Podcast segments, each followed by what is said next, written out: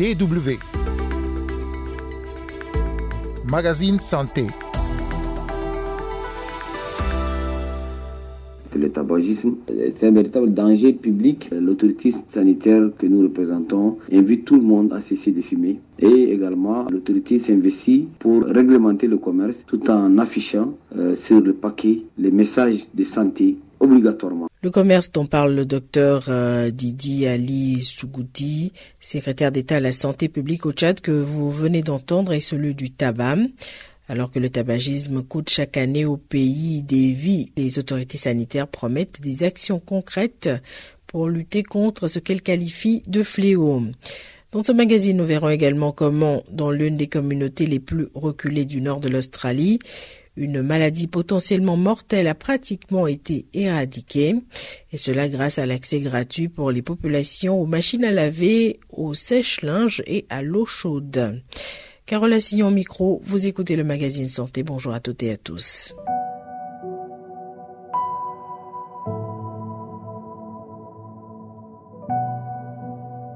Attaque cardiaque, AVC, cancer notamment du poumon. La liste des maladies en lien avec la consommation du tabac est longue. Être fumeur représente un risque majeur pour la santé. Un risque encore plus élevé pour les fumeurs des pays à faible revenu. En effet, les cigarettes qui sont vendues contiennent souvent un pourcentage de goudron plus élevé et sont moins susceptibles de comporter un filtre, ce qui accentue la prévalence probable des maladies liées au tabac. Dans des pays comme le Tchad, le tabagisme fait chaque année de nombreuses victimes et coûte plusieurs millions de francs CFA en frais de santé. Malgré ces chiffres effrayants, de nombreux Tchadiens ne renoncent pas pour autant à la consommation du tabac. Les autorités sanitaires promettent des actions concrètes.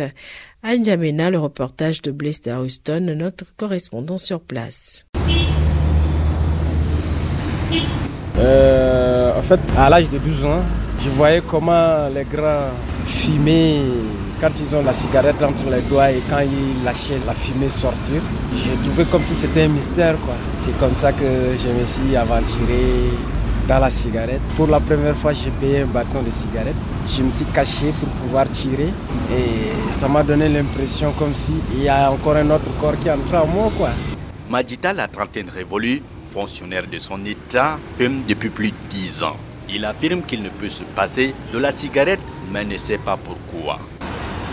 Ben, en fait, je suis devenu fumeur lorsque j'avais 22 ans.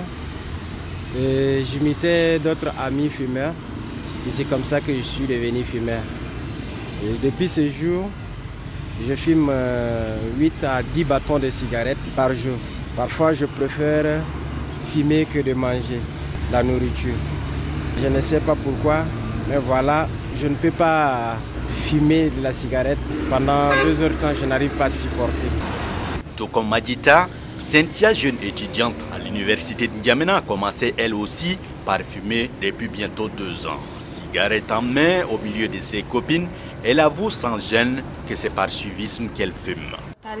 C'est une film mentholée que je fume.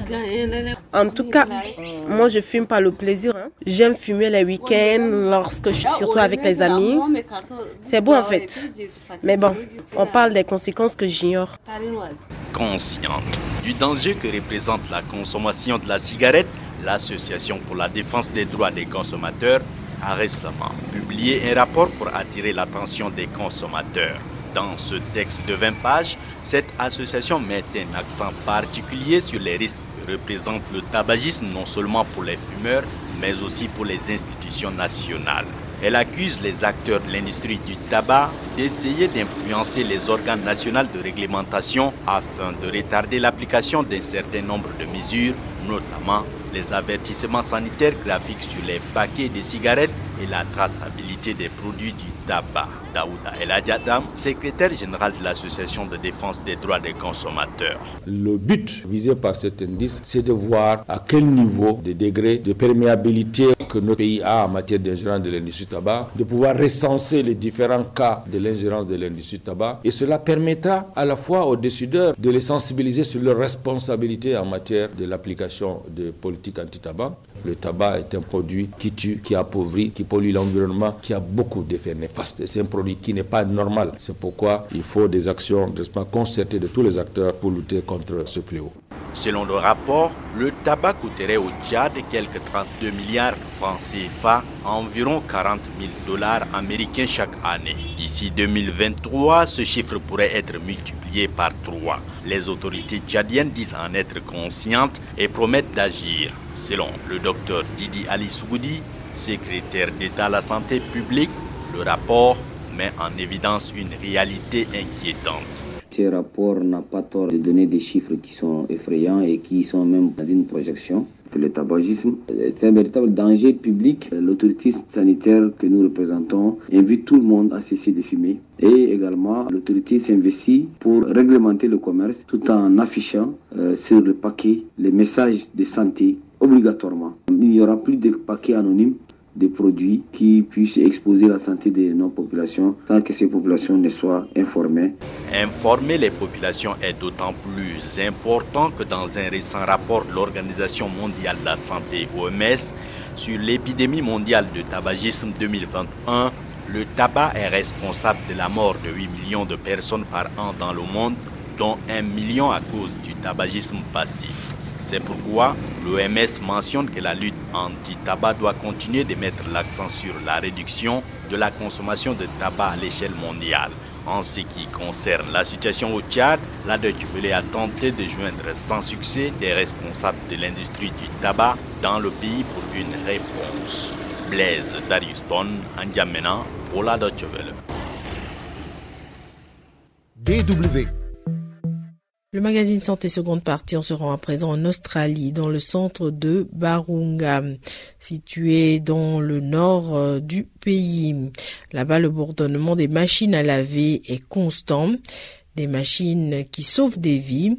La fille de Kaliabouche, âgée de 11 ans, souffre de fièvre rhumatismale. Elle raconte. Nous n'avions pas de machine à laver. On devait demander à un autre membre de la famille de laver nos vêtements là-bas. Ils ont dit qu'il fallait qu'on s'assure qu'elle dorme dans un lit propre, qu'elle n'ait pas de plaies ou quelque chose comme ça, que cela la rendrait malade, car cela affecterait son cœur.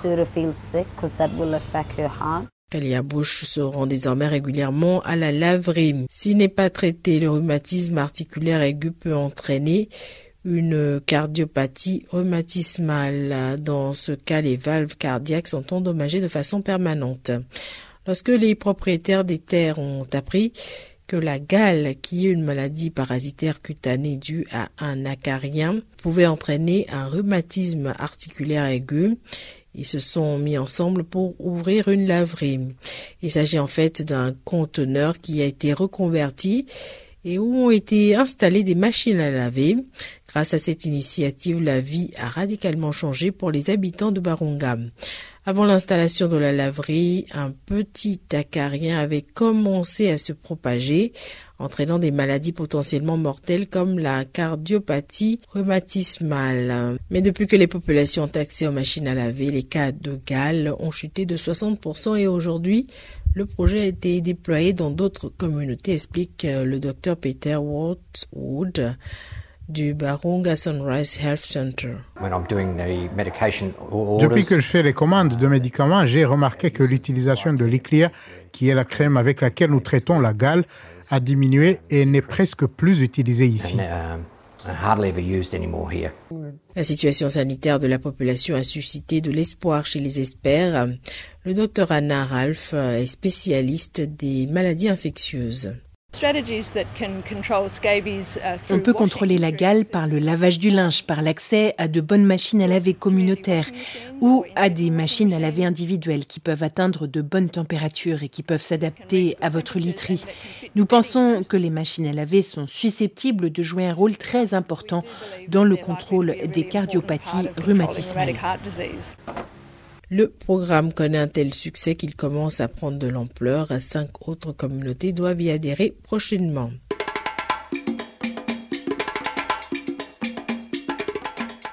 Nous arrivons pratiquement à la fin de ce magazine, mais avant de prendre congé de vous, on revient un peu sur cette inquiétude exprimée récemment par plusieurs organisations humanitaires.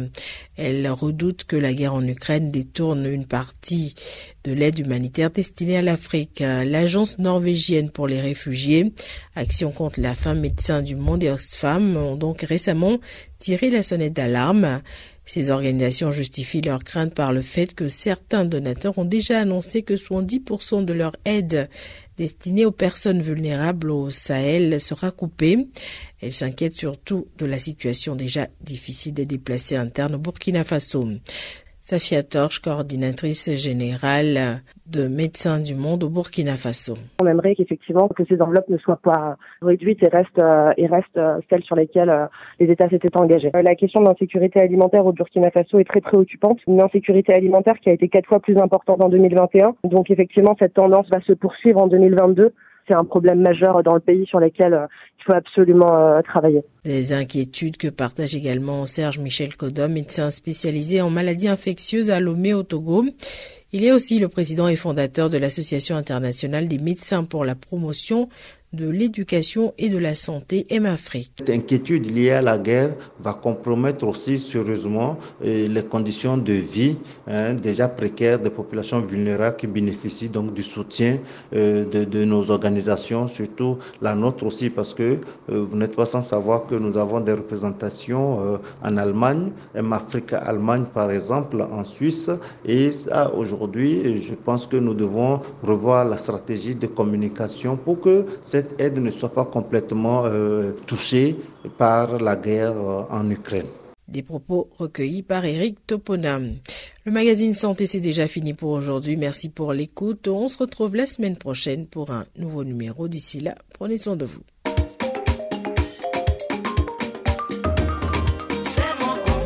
ciao.